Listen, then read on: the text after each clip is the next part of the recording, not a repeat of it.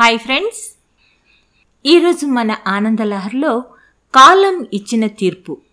కథ విందాం. రాజేష్ చనిపోయిన కొన్ని రోజుల తర్వాత రమ్య కొడుకు దగ్గరికి వెళ్ళిపోయింది. కొన్ని రోజులు బాగానే గడిచిపోయాయి.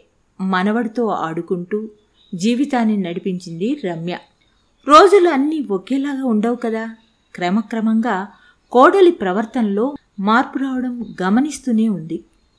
రమ్య చేసిన వంట తినకపోవటం మాటిమాటికి కసుబుసులవటం కోపాన్నంతా చంటూడి మీద చూపటం ఇవన్నీ. అయినా రమ్య మారు మాట్లాడకుండా తన పని తాను చేసుకుంటూ కాలం వెళ్ళదీస్తుంది కాని ఒకరోజు కోడలు కొడుకుతో ఇలా అంది. మీ అమ్మని ఊర్లో దింపేసిరండి ఆమె ఇక్కడ ఉండటం నాకు సుతారం నచ్చటం లేదు అంది. అందుకు కొడుకు ఆమె అన్నదానికి ఏమీ అంటం లేదు బెడ్రూమ్ తలుపులేసుకోకుండా మాట్లాడుకోవడం వల్ల రమ్యకు ఆ మాటలు స్పష్టంగా వినిపిస్తున్నాయి. ఆ మాటలు రమ్యకు ఎంతో బాధనిచ్చాయి. అంతేకాకుండా తన గతం గుర్తుకొచ్చింది. రమ్యకి పెళ్ళై రెండు సంవత్సరాలైంది. ఒక కొడుకు పుట్టాడు. భర్త రాజేష్ బ్యాంకులో క్లర్క్. ఉద్యోగరీత్యా సిటీలో ఉంటున్నారు. సాఫీగా సాగిపోయే జీవితం వాళ్ళది. రాజేష్కి ఒక తమ్ముడున్నాడు. అతను సాఫ్ట్వేర్. ఆయన భార్య ఉష కూడా సాఫ్ట్వేర్ జాబ్ చేస్తుంది. ఒకరోజు రాజేష్ ఊర్లో ఏం ఉంటారు నాన్న? ఆ ఇల్లు అమ్మేసి మా దగ్గరికి వచ్చేసేయండి అని అనడంతో రఘురామయ్య సంతోషంతో ఉబ్బి తబ్బిపోయి ఊర్లో ఇల్లు అమ్మేసి ఆ డబ్బుని ఇద్దరు పిల్లలకు ఇచ్చేశాడు. కానీ వాళ్ళు ఉండటం రమ్యకి ఇష్టం లేదు. అయినా భర్త కోసం ఒప్పుకుంది. కొన్ని రోజులు గడిచాయి. రమ్య భర్తతో రోజూ గొడవ పెట్టుకునేది. ఆ కోపమంతా చంటి పిల్లాడి మీద చూపేది. ఆ గొడవ ముదిరిపోయింది. ఏమోయ్ కొంచెం ఆలోచించబోయ్. ఈ వయసులో వాళ్ళు ఎక్కడ ఉంటారు? అంటూ బతిమలాడుతున్నాడు రాజేష్. ఎక్కడ ఉంటే నాకెందుకండి? నా ఇంట్లో మాత్రం ఉండకూడదు. ఇన్ని రోజులు ఓపిక పట్టాను. ఇక నా వల్ల కాదు. నన్ను కాదని మీరు వాళ్ళని ఇక్కడే ఉంచితే నేను ఉరేసుకొని చేస్తాను. జాగ్రత్త అంటూ బెదిరించింది రమ్య. చేసేదేమీ లేక తమ్ముడు రమేష్కి కాల్ చేసి చెప్పాడు. రమేష్ ఏమో నేను ప్రాజెక్ట్ పని మీద ఢిల్లీ వెళ్తున్నాను. ఉషేమో వాళ్ళ పుట్టింటికి వెళ్తుందన్నయ్యా అని మాట దాటేశాడు. నిజానికి ఏ వర్క్ లేదు అదో సాకు మాత్రమే.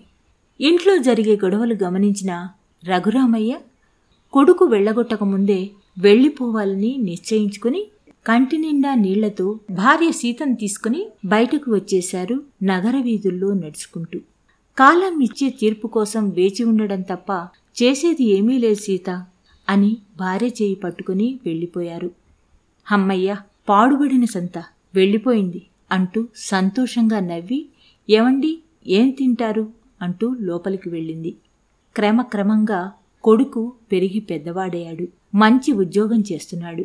మన అబ్బాయి మంచి ఉద్యోగం చేస్తున్నాడు. మనల్ని బాగా చూసుకుంటాడు. శేష జీవితంలో వాడి దగ్గర గడిపేస్తే అయిపోతుంది. ఇంకా ఆ క్లర్క్ ఉద్యోగం మానేయండి అంటూ హితబోధ చేసింది రమ్య. ఒకరోజు కొడుకు ప్రేమ పెళ్ళి చేసుకుని వచ్చాడు. అదేంట్రా నీకు మంచి సంబంధం చూసి పెళ్ళి చేయాలనుకుని ఎన్నో కలలు కన్నాను. ఇలా చేసావేంట్రా?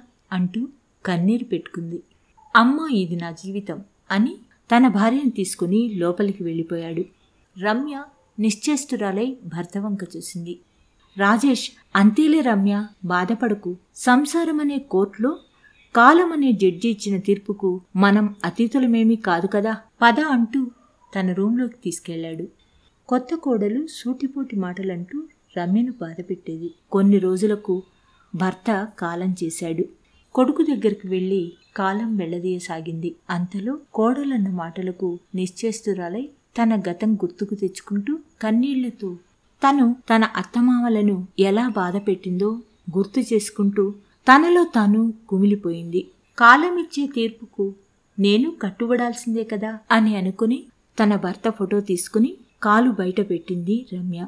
నిజమే కదా కాలం ఇచ్చే తీర్పుకు మనమందరము బద్దులమే ఇలాంటి మరిన్ని మంచి మంచి కథల కోసం ఆనందిలారి పోడ్కాస్ట్ను సబ్స్క్రైబ్ చేస్తారు కదా?